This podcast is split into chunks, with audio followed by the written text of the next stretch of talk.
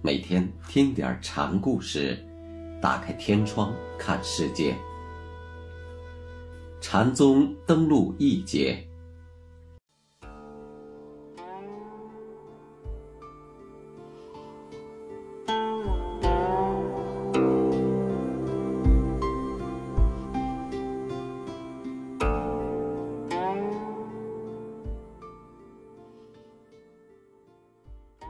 今天给大家讲黄檗希运禅师的第二个小故事，题目叫《巍巍堂堂》。希运后来游历到了京师长安，一位高人指点他到百丈那里去学禅。希运这才经过多年的周折后，找到了真正的老师。百丈一见西运，就问：“巍巍唐山，从哪儿来？”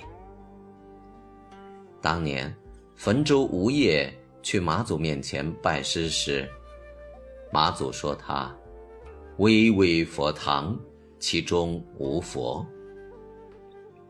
意思是相貌伟岸，但没有心性自内生出。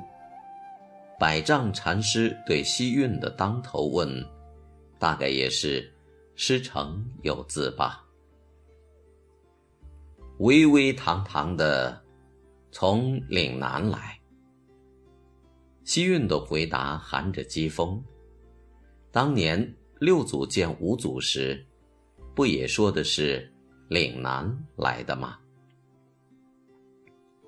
巍巍堂堂的，来干什么？百丈又问：“巍巍堂堂的，不为别的事。”西运答罢，施礼便拜，不言而喻，同当年六祖要求佛做祖时一样。百丈禅师看着这位来拜师的和尚，见他相貌不仅伟岸，而且奇特，额头上隆起一个大包。像明珠一般亮堂。正端详之际，西韵又开口了。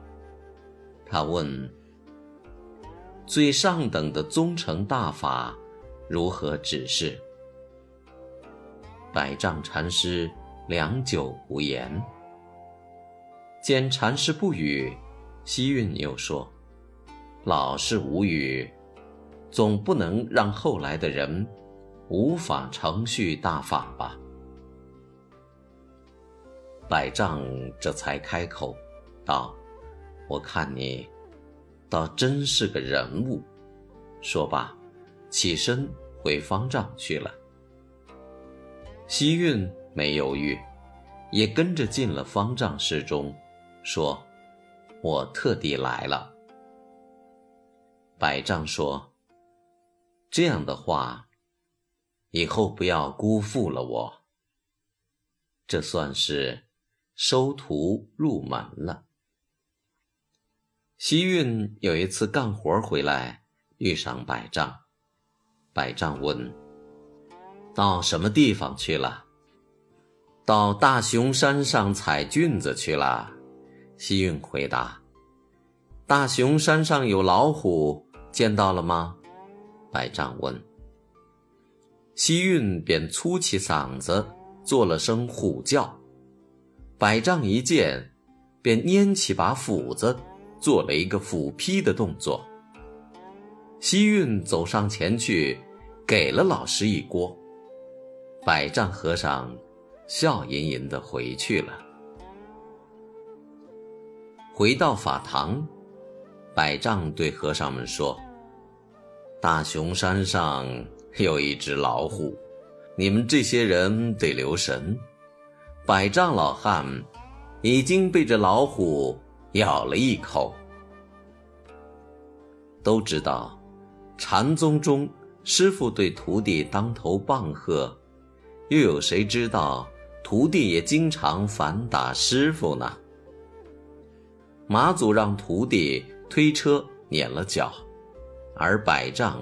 挨西运的一锅也不是头一遭了，竟然还笑吟吟的。如说佛门讲平等，如说禅宗不重师道，这些却都不足以解释徒弟何以有如此的胆量，老师又何以有这般的雅量。众生平等，师道不严，不如说是有他们抛弃世俗京城所追取的大道在。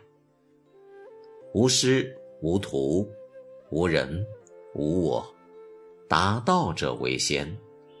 这正是禅门至上的规矩，至严的师道。闯过这一层事情，就可有。猛虎般的雄威了。